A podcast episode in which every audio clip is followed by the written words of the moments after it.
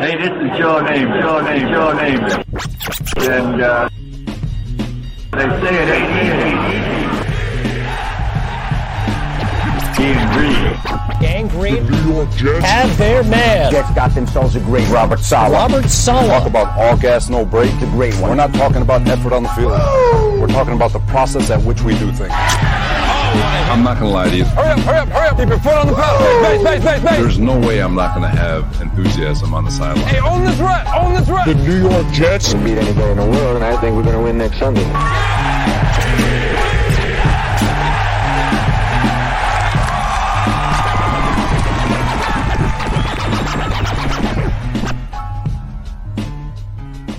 Hello, everybody, and welcome to the latest edition of the Ain't Easy Being Green podcast, broadcasting to you live from beautiful, amazing, picturesque Crystal Lake Studios in Westchester County, New York. My name is Keith Farrell. I'm joined, as always, by my colleague and co host, none other than the biggest Jets fan in the state of Texas, Michael Lagaris, everybody. Yo, people was good. And you know him, you love him, the greatest tight end in the history of college football or any level of football that's ever been played in the history of this world. The big Wookie, Nicholas Kronk, baby. That's absolutely right, Keith. I'm actually growing into that now. I used to shy away from it, but top tight end ever. What's going on, everybody? Yeah, lean into it, man. Lean into it. Yeah, you got it. no, There's no reason not to take your accolades when they're thrown Yep. out, especially the level you operated at on the field. Okay, don't be shy Hey. about it. People need to know about the statues that are erected for you in the Marist College, uh, the Marist College area. Guys, also we have the greatest high school football coach in the nation today. My cousin Sammy, Sammy O'Hara in the building. Sammy, what's up, man? Jet fans, let's talk football. You know, guys, I want to throw something at you to start this podcast off, and it's a number. The number 99.9, which is the win probability for the Cleveland Browns with a minute and 55 seconds left this Sunday. Now, if you're a Jet fan, you didn't need to know that statistic to think the game was prob- probably over there at the end okay? But Joe Flacco, Joe Flacco wasn't going to let it happen, guys, okay? So it's a magic in the back pocket. Unbelievable. Okay. Unbelievable comeback, which we're going to run through here, guys. Unbelievable, improbable, all the words you can possibly think of here. What occurred on Sunday. We're going to run through the game in a second. We spoke about it a little after the game happened, guys. Nick Chubb doesn't take a knee when he's running for the end zone there, guys. If he takes the knee, the game's over. Doesn't take the knee, gives us a little bit of a shot. But in your head, you say, look, we got, we're going to score twice with two minutes left. Guess what? Two plays later, Joe Flacco to Corey Davis. Touchdown, let's go. That's right. We need an onside kick. You say to yourself again, all right, look, we already got the guy to take a knee. We already threw the 80 yard bomb. We're not going to get the onside kick. That can't happen. Too, can it? Guess what? Guess what? Forget about 99.9. Forget about the odds. It happens. Braden Mann with the greatest onside kick, onside kick of all time. Justin Hardy, Johnny on the spot, grabs the ball. And guess what, guys? Our coach said it. When we got the ball back, he said, We're going down. We're going to score. And that's exactly what this team did. I forgot about a mixed extra point along the way there to bring the drama to the end of the game where we put the touchdown in, pass to Garrett Wilson to score to tie the game up. Greg Galeg puts us ahead by one point. Interception by Ashtyn Davis to seal the deal. Guys, are you kidding me right now with this victory? Traumatized Cleveland Brown fans, a fan base that, look, guys, we know what that life is like.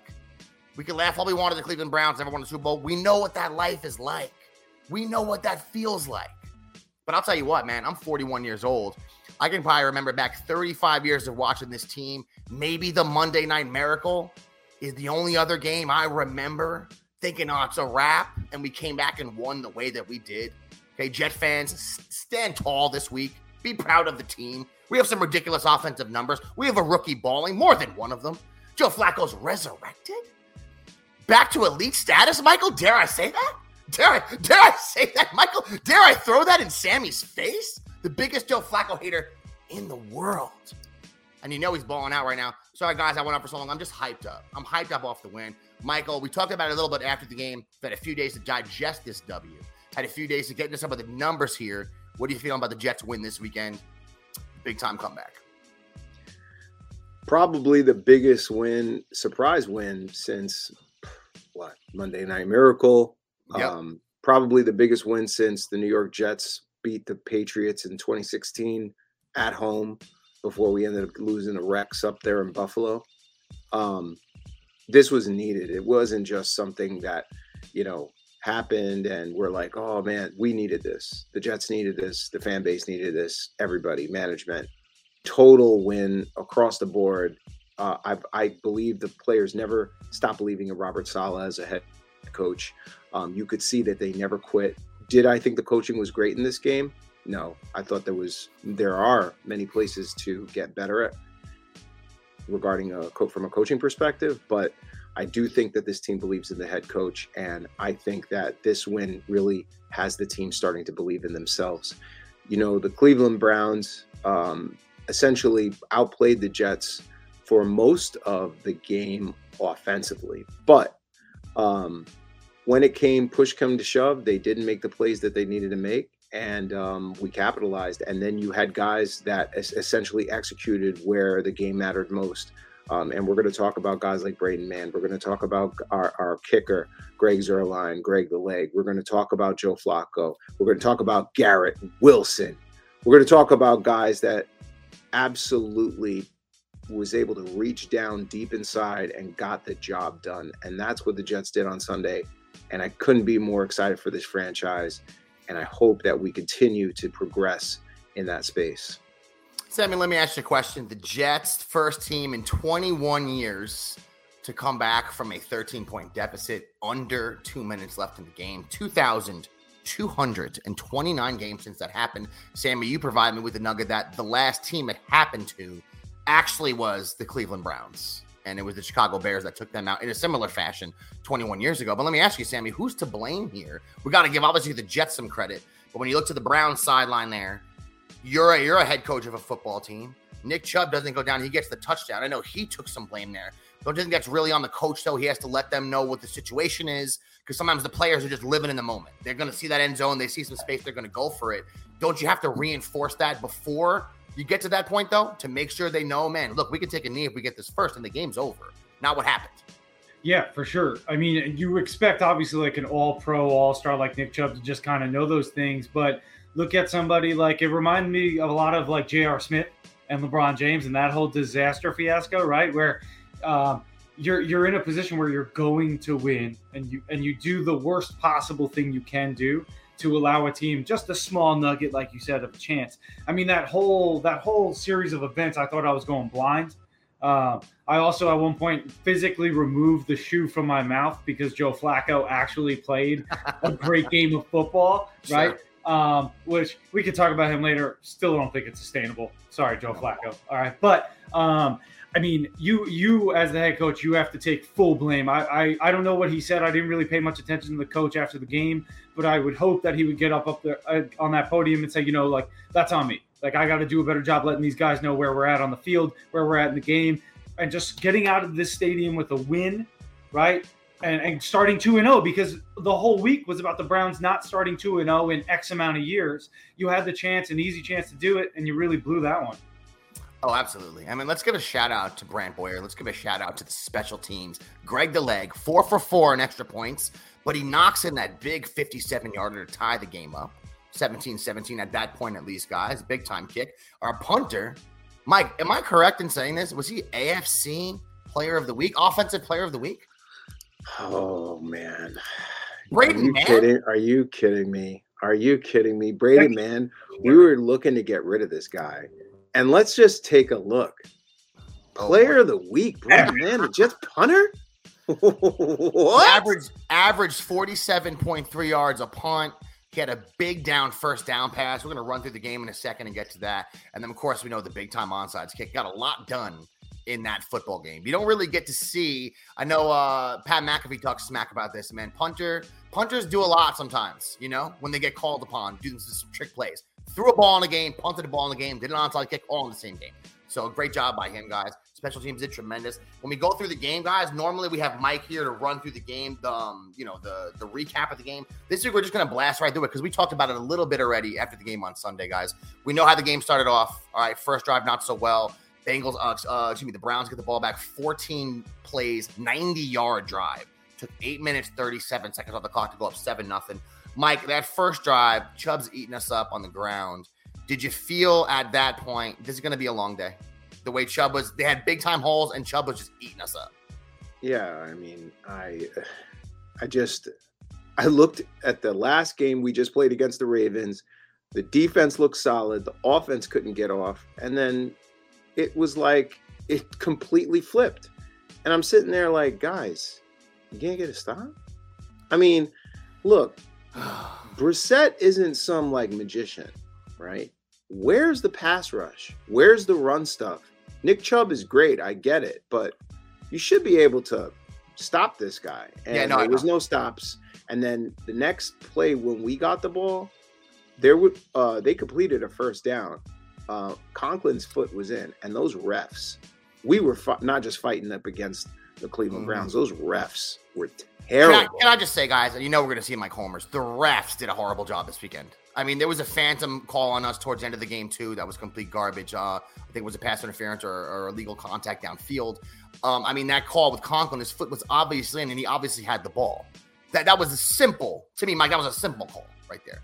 Um, right. I didn't like that at all. But then when you get to the second drive, we had we're down seven nothing. Thirteen plays, seventy-five yard drive by the New York Jets to tie it up on the road. This is the drive that got to a fourth and one situation.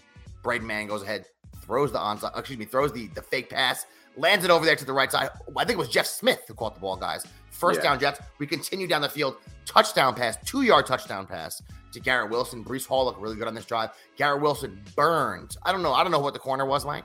Don't know off the top of my head. I just know that he wasn't in the replay. yeah. And it, it's But- only a two yard. If you only have two yards to go and you get burned so bad you're not in the replay, you did something wrong. I would. I just want to say one thing. That play, that fake punt call, was huge. I, it changed to me the course of the game because one of the things we hit Robert Saleh with last week was he coaches scared. He doesn't think outside the box. He doesn't take those chances that some of the other coaches do, which make them great. And I thought he finally decided to say, you know what, screw it, and went with the fake punt. It elevated the team it- and and you could see the team starting to believe in themselves. And I thought that was a tremendous call. It got us up over uh, uh, moving forward. And so Robert Saleh, um, not just on that play, but across the board, like Garrett Wilson not using him that much. That this game, Lafleur used him in big plays. So I felt there was a lot of change and turn there. And as long as we get to see that from a coaching perspective, that they are able to adjust and not stay inside the box like uh, one uh, who Adam Gase used to do. I think that uh, sky's the limit. Yeah, no, definitely, man. And I know the next drive, you're hoping the defense can give us something here. But again, the Browns get the ball 10 plays, 61 yards. They go up 14 to 7 here. A pass, a touchdown pass to Cooper. Uh, looked like there was a little bit of a mix up there in the secondary guys. So we're down 14-7. Um, we get the ball back. We get the we get actually the ball going a little bit here. Offense going a little bit, I should say. And all the times they touch the ball, the Browns didn't really seem to dominate on defense. It just seemed like we couldn't finish to the end of the game, which we're going to get to. Um, drive moving here. Carter looked good. Hall looked good. Fumble by Flacco. I know he was only got sacked twice in the day. It's hard to say that the offensive line did bad because if you look at some of the pass block grades, they were pretty decent comparatively speaking. What we thought they were going to do, um, but a fumble there for Flacco. We get them to go three and out, and then we get the ball back. Okay, guys. Eight plays, 54 yards. Moore and Wilson each with two 18 yard receptions on this drive. Touchdown for Breece Hall, guys. The game's tied up 14 14. Sick. Wookie, when you're on the road, you know, you've watched the Giants forever, but you know football very well. When you're on the road and you go down once, then you go down a second time and you come back. Okay, what type of confidence does that give the squad, and how important is that to take that home team crowd out of the game? Oh, it's it's it's it's it's obviously it could be the um the deci- deciding factor in the game, and you know. You, like you said, you come back the one time, okay, we can do it. You come back the second time, all right, we got a really good chance. And depend, and regardless of how the team's doing for the entire year, you've got those little pockets in those games that you can build on. Hey, look, we were here, we came back twice. I, the chances of us scoring on that last drive were astronomically against us. Look what we put together. So that's something they can pull down the line. Uh, that's experience for rookies immediately. Uh, with you know within the first two games of the season and taking the other crowd, you know the crowd out. Yeah, I, absolutely. At some, especially in a game like that, because you have to think about the Browns fans. Hey, look, it's coming down to a close game. Um, we might. It looks like we're going to pull out a pretty, pretty solid, hard fought win, and it ends up not happening. And I mean, that could just send the the the opposing team into a spiral as well. I, I'm not saying it will, but it was huge. especially if you have fans that are used to losing. Oh, of And how I know that is because I've sat in the Jet crowd long enough to know if a game starts going south or a team's hanging around longer than you think they should, you get that antsy feeling of negativity pulsating through your veins. And the Jets here tied up 14 14 at the half. Now, guys, I know that the game and the way that it ended is looked at as miraculous, as it should be. Under two minutes, you score two touchdowns, I get that. But the game's tied at halftime. And they're pretty evenly matched at halftime, too, you know, going into that half. And I didn't feel like the Browns had any decided advantage over us besides the fact that, you know, they were holding, you know, using the, the clock and grinding it down. We were also moving the ball when we got the ball. So going to the second half, I thought we had a good shot, but Browns come out 11 plays, 76 yards, um, field goal. They go up 17 14, guys. Jets are able to come down themselves. Not too long after that, they get a field goal, 57 yarder by Greg the leg. Now they would have been in um, they would have been in scoring range. Bad holding call. They had a 23 yard run by Breece Hall that got called back. I don't know if you guys remember that. So that's a bad call by the refs there. And then this is where, Mike, this is where things start getting fun here. Okay. Not that the Browns scored twice here. Now, the Browns, guys, we know they got the ball back in the fourth quarter. They're nine plays, 75 yards. They go up 24 to 17. This is when Nick Chubb really started wearing us down. It really seemed like the defensive line, and Mike's going to get to this, didn't really have too much of a push on the quarterback. And I haven't alluded to it as I've gone through this game breakdown, but the entire day, Jacoby Brissett is just sitting back there. Just sitting. No It's crazy. rush. But right now, guys, the Jets are 30th in pass uh, pass rush win, rate, meaning we're what second to last in getting to the quarterback from the defensive line perspective. That's that is terrible. That defensive line is the only position group that we said coming into the season that was a really, really, really good. I Yeah. mean, and they're not getting any push. I don't understand what's going on there, but yes, you're right. They really weren't. They they got a half a sack. Lawson got half a sack with I think Quinn and Williams. Yeah. Um, but that was pretty much it. And you know that offensive line really was is not considered to be the greatest. Uh, the Cleveland Browns. So I was really disappointed with the defensive line. I was really disappointed with the defense overall. I thought that the defense just did not play to what I would expect after all of the inclusion. The other position, and we'll get to this later, is safety is a mess. But we'll talk about that. in Yeah, let's we're we're gonna get to that because safety play again in this game was bad, and Mike has some stats to back that up. We know that the Browns went up 24 to 17, like we said, guys. Jets get the ball back, punt. Now we had some chances here. We get the ball back, we punt. We do nothing with it. Browns get the ball, we make them punt. So you're still kind of hanging around here, right, guys? And what do we do? We just go three and out. We give them the ball right back. So at this point is I think why after the next drive when the Browns went down, Nick D- Chubb doesn't take a knee, scores a touchdown. You didn't necessarily feel like the magic was going to happen because the two drives before that we couldn't really get too much done, but it's not how it turned out. It's not, that's not how it turned out, guys. Two plays, 75 yards, a bomb touchdown to Corey Davis, who's wide open. Okay, I, now I, uh, I wasn't even paying attention, Keith. I was already, you know, writing down or texting or something. And all of a sudden, I look up, I see Corey in the end zone. I'm like, wait, what happened? Yeah, and I know Denzel Ward in the in, at least in the replay looked like he got burned. He put some put some of that blame off on the safety. He did he did one of those moves where he said, "Look, man, I'm not gonna say who it was. It wasn't me who blew the coverage. It was someone else. But I won't say who it was. You guys can blame me if you want." So what he did was blame someone else, and then at the end of the sentence say you don't have to blame. You can put it on me. So you, it's funny how you went about that, guys. But like we said, we're down 30-17 here. We get the ball back, two plays, touchdown to Corey Davis. And we know what we need is an onside kick. You get kind of that unique onside kick from our boy Braden. Man, Justin Hardy runs over there, scoops the ball up, and now we got a shot. Now, now we're dealing, guys, because on that touchdown from Chubb, like we mentioned, I forgot to mention twice, mixed extra point.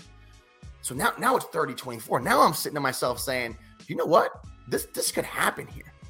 The magic of Joe Flacco is not stopping. Right? This whole game, he's been rolling, he's been slinging when you're giving him a shot, guys. They've been able to move the ball here and there. And I, I really thought pretty confident we could move the ball down the field and at least make a game of it, at least try to get in the end zone towards the end of the game. We didn't know what was going to happen. And we know how it worked out, guys. Okay. Methodically, they moved down the field. Joe Flacco. One, little by little, a lot of passes to Garrett Wilson. He had 14 targets on the day, guys. Nine plays, 53 yards. 22 seconds left on the clock. Touchdown to Garrett Wilson, who has arrived, everybody.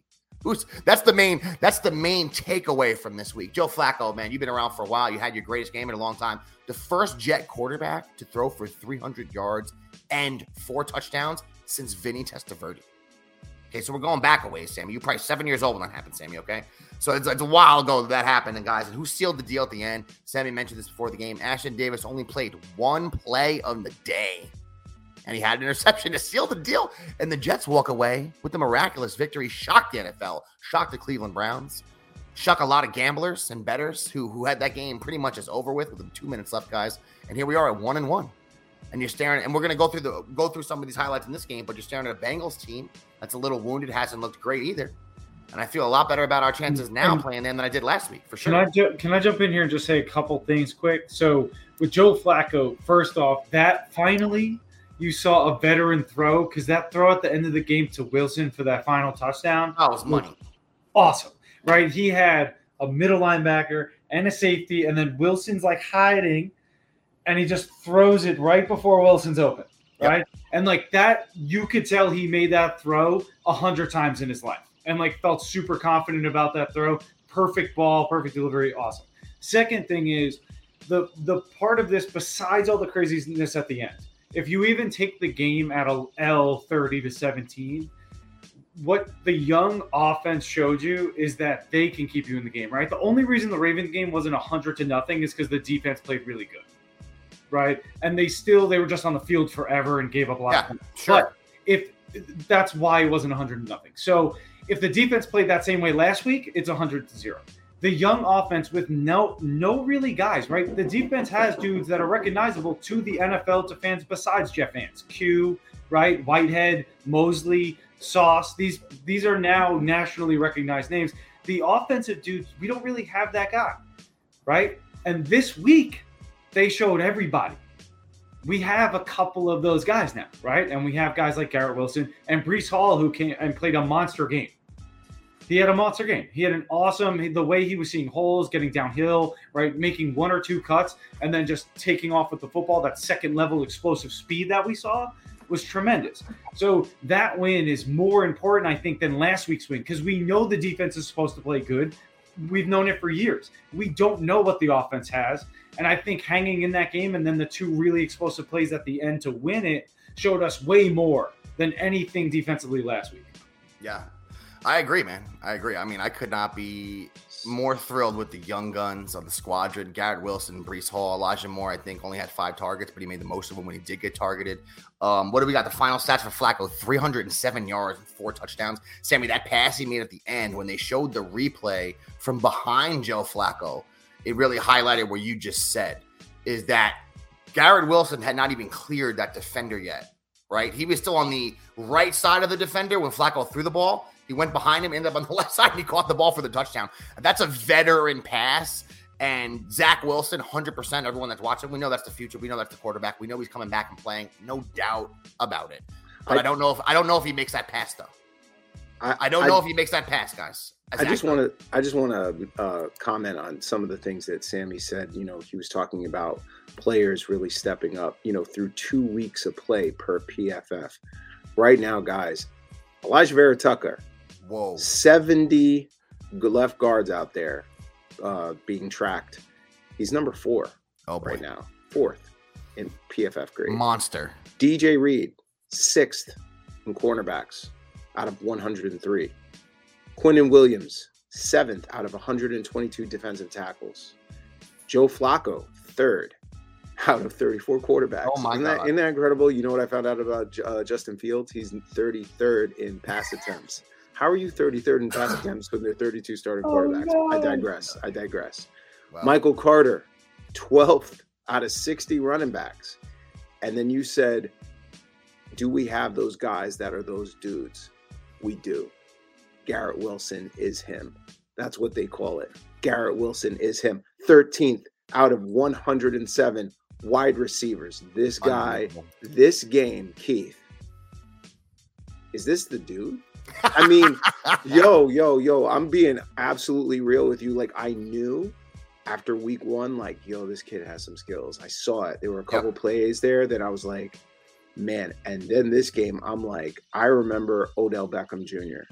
being like, damn the stupid Giants. They did it. But- they ripped Mike- this cat. I could you could see the magic. And I know Nick can talk about this, but I'm telling you right now, what I'm seeing here, I have never I have not seen this ever. Like it's two games, but what I just saw out of this kid, I have never seen a rookie. I haven't even seen a receiver do what this kid is doing. Mike, And so far as insofar as just immediately playing well without really seeming like there's an adjustment period. I mean, Odell Beckham is someone I meant we, we were talking about. It seemed like also stature wise, they're similar size. The two of them, both really super quick in and out of routes and everything. I think a comparable player early in his career. And also a couple years ago, Justin Jefferson. Now, I'm not saying God, please let this guy be like Justin Jefferson, right? But he came in, had one slow game, and then off to the races the rest of his career, right? The rest of his career, he's been absolutely operating at an elite level.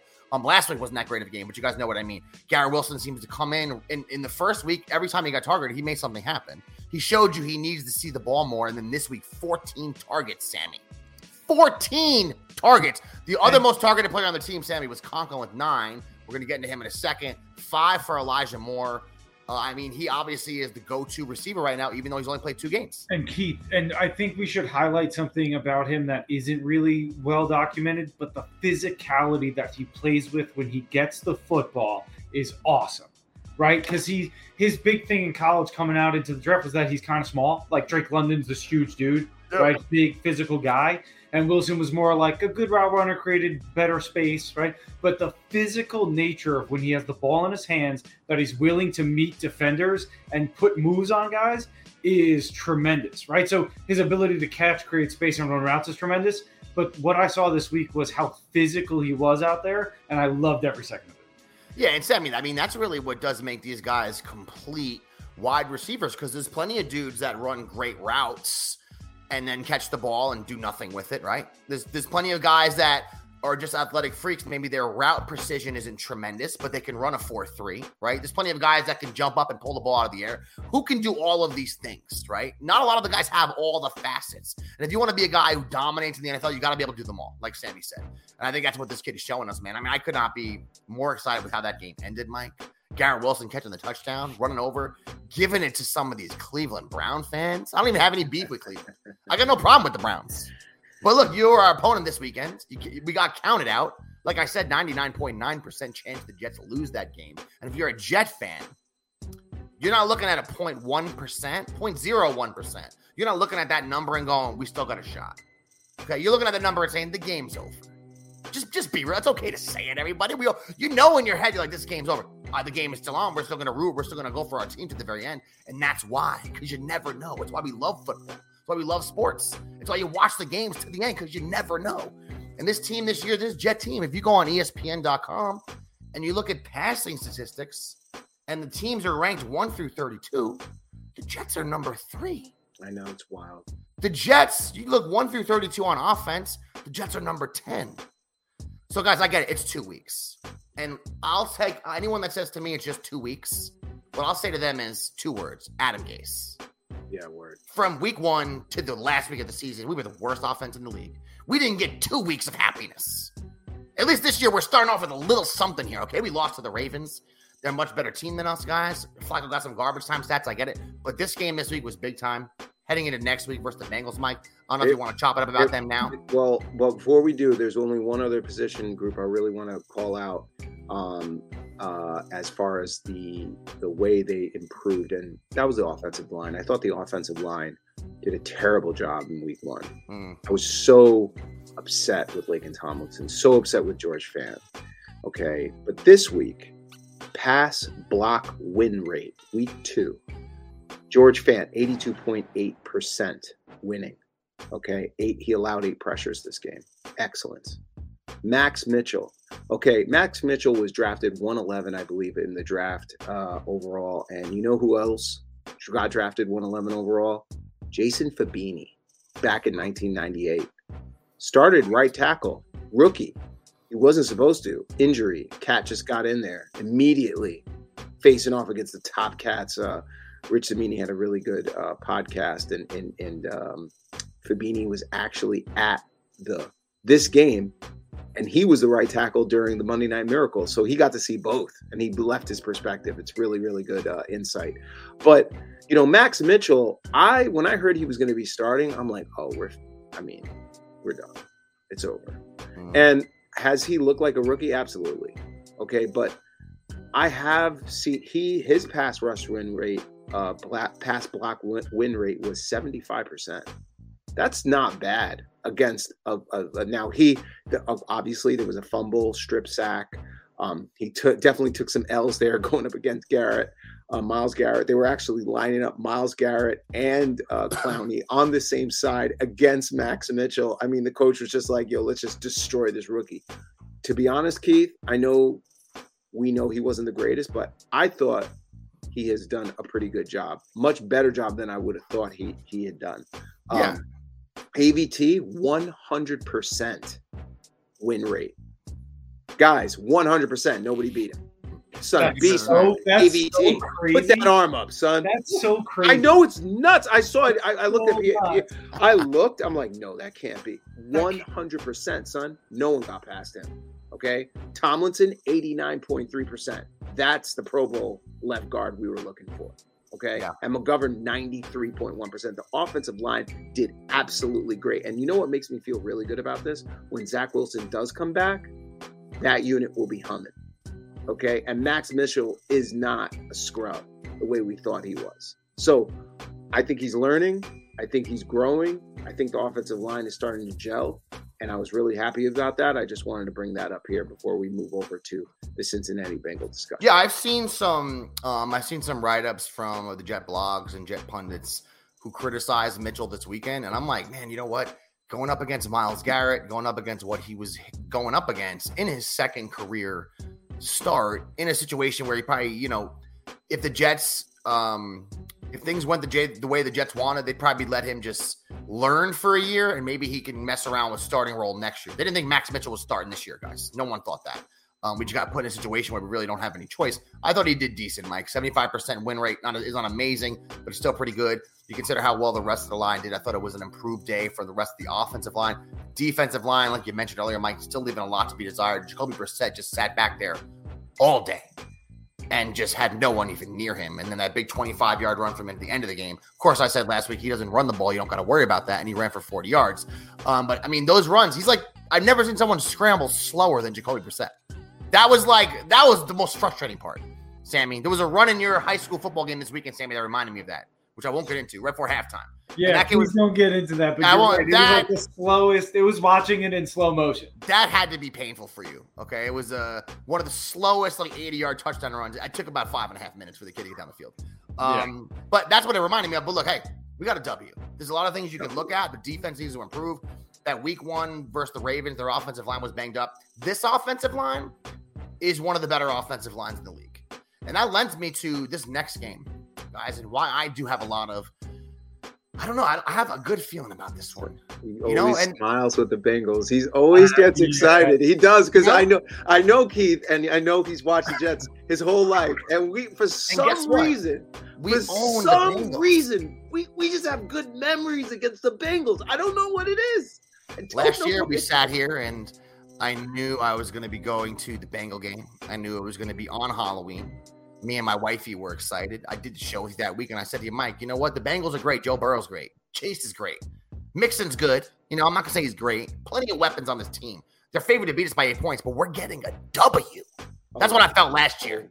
When I had when I had no business thinking that, because some teams just have your number. And when you look at this Bengal team, I, guys, Joe Burrow, we know he's a good quarterback, but has not started off that well in his first two games. Let's be honest.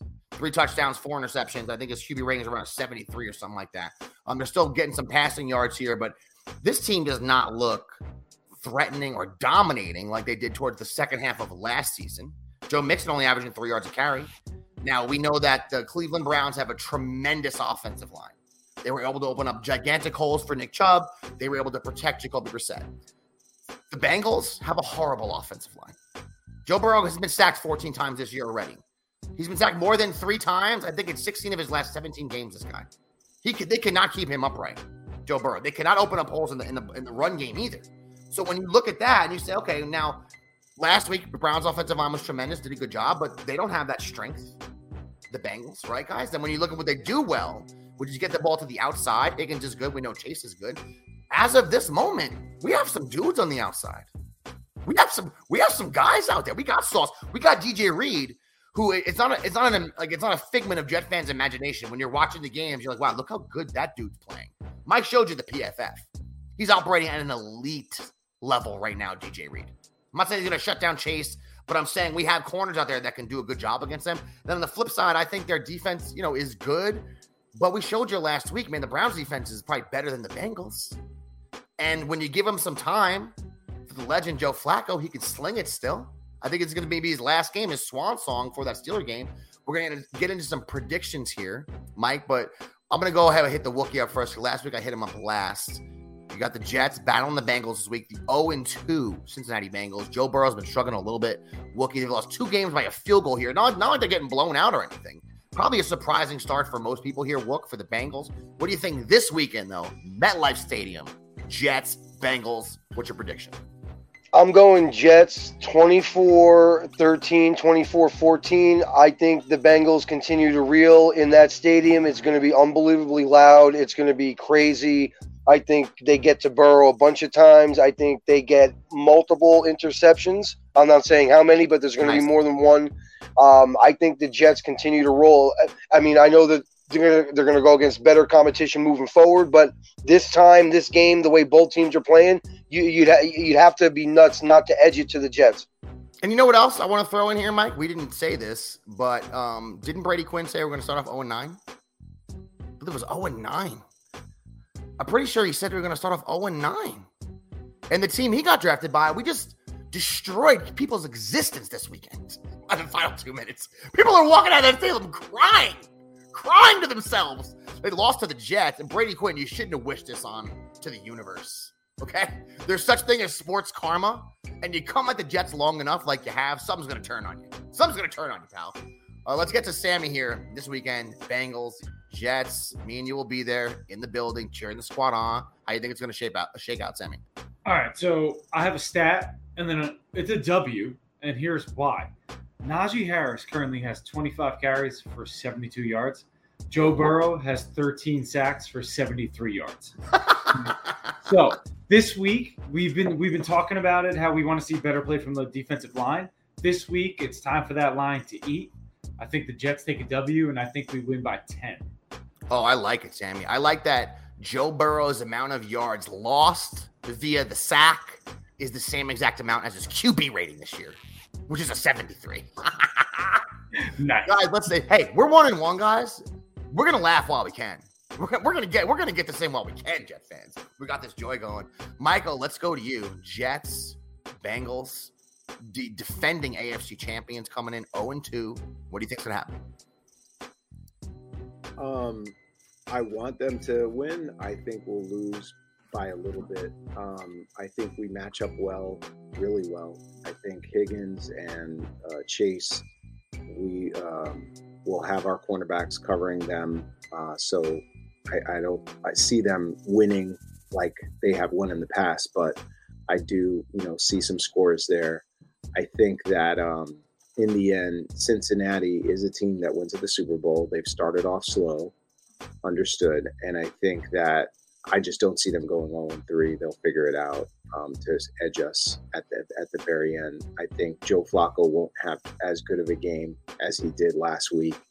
Um, I do think we'll still continue to play well offensively. I think that Garrett Wilson will maybe not have as good of a game as last week, but still have a pretty good game with Elijah Moore. I think the Jets will keep it competitive. I'm seeing this game 23 22, 23 21, uh, Bengals winning at, at the end, uh, essentially, you know, getting a field goal or scoring uh, with the last two minutes to, to put them over. So uh, I want to say we would win. I really do.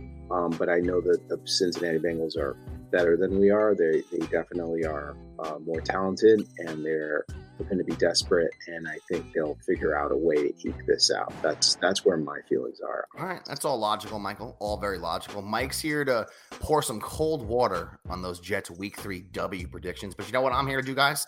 take your cold ass body, bring you by the fire, dry you off, tuck in nice because we're catching a W this week, guys. I don't really think we're catching a W. I think the Bengals are playing like garbage. And I, I know the Jets lost week one, but and people like to say, oh man, they pretty much got outplayed week two. Also, when the smoke cleared in that game, the Jets had, let's see here, guys, 402 yards, and the Browns had 405. The Jets had 11 drives, the Browns had 10. The Jets averaged six yards a play, the Browns averaged 6.2. That's why you play all 60 minutes, right? So I understand that the last two minutes of the game were completely miraculous, but the numbers at the end of the game show you the Jets offense uh, was on par with the Browns offense. And I think coming to this game this week, man, they kind of found something here with Garrett Wilson, right? Pretty obvious they found something with Garrett Wilson. And I said this when we did our show a couple days ago. If he's going to be this type of player where you can't stick him with one guy no matter who it is, Denzel Ward, you had no business on our boy last week. He's played two games. Denzel Ward makes $15 million a year. Couldn't do nothing with Garrett Wilson last week, guys. I think if he becomes a problem like we think he's going to, guess what happens then to Elijah Moore, who we already know is good. We already know played tremendous end of last year. Guess what happens for Tyler Conklin? Guess what happens for Corey Davis, guys? Okay, guess what happens to those little running back dump offs? I mean, that having that one player, Sammy knows this with his team from last year, his high school team, having that one player that is a force of nature that you have to worry about, which we haven't had in forever on the Jets. But when you have him, he changes everything for everybody. Were you gonna say something, Mike? I'm sorry. No, I, I completely agree with you. Though the defense has the game plan for him, right? Exactly. It changes the whole And, and dynamic. when when have we had someone that defenses are stressing out about? It's been a minute, you know. Um, it definitely hasn't been at the quarterback position. So now we have some skill position players that look pretty solid. It's one of the reasons why I think they're what they do well on offense. Obviously, seems to be something that we're at least through a few games here okay at, which is stopping guys on the outside. But I mean, like I said, Brissett was able to chill back there all day. They're going to give Burrow time like they gave Brissett it could be a long day for us. Don't get me wrong. But I think Jets are going to win this game. I could see the game being 27 10, 27 13. Browns, I mean, Bengals continue to struggle, guys. And Jet fans, think about this reality. Think about this. Monday morning, you wake up in a world where the Jets are two and one. After looking at this schedule with everybody saying, oh, you're definitely losing those first Oh my four. God. You got no my chance. You And got no then- chance those first four. and, and and just to go just to if that does happen keith they're already talking about kenny pickett getting his first start against the new york jets with zach wilson probably getting his first start this Burger King Tiny Hands. man Yeah, tiny hands, exactly. you go put him in? two two one and with a rookie quarterback I know. zach versus pickett give me that all damn day I mean, I like I like that. I I like that. all love day. that They You know, call it Wilson Pickett That's the Wilson Pickett game right there, exactly. right there. Yeah, but guys, I I think the Jets are gonna take a win this weekend. I think we're gonna be two and one. I think we've already surprised some people last week. I, I know how the game was. The end of the game was completely insane. You can't count on that. You want them to play good throughout the game. But I think we're going to start focusing a lot on Garrett Wilson here, guys. I think Breece Hall finally got some running lanes last week. And when that dude turns on the Jets, he is gone. And you see Michael Carter's PFF rating, it's because, like we've said on here, and like most Jet fans know, he just seems like a dude that has tremendous anticipation where the play is going, where he needs to be on every play. What he needs to do, it's going to be maybe a two yard loss and he gets a three yard gain, right? Just because he's shifty and he kind of knows where the blocking is. That's what Hall has to get down. But Hall, when he's caught the ball in any space, he's out. That dude's gone, Mike.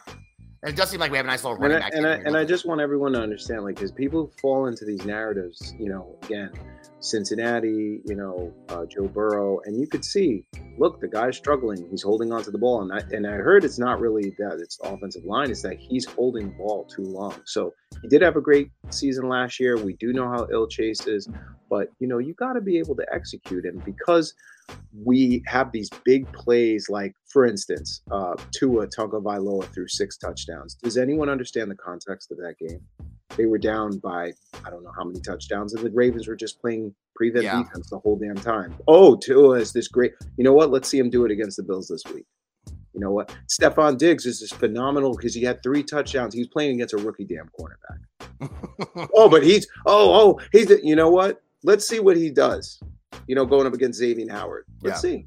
let's see. But but again, you have these big games, and then all of a sudden these guys are crowned these superstars. Guys, you know who's leading the league in passing yards right now? It's Carson Wentz, Tua, and Flacco. Relax. people. Wow, wow. Relax. Relax. Everyone chill. This is not that's not gonna be how these stats look at the end of the season by any stretch of the imagination.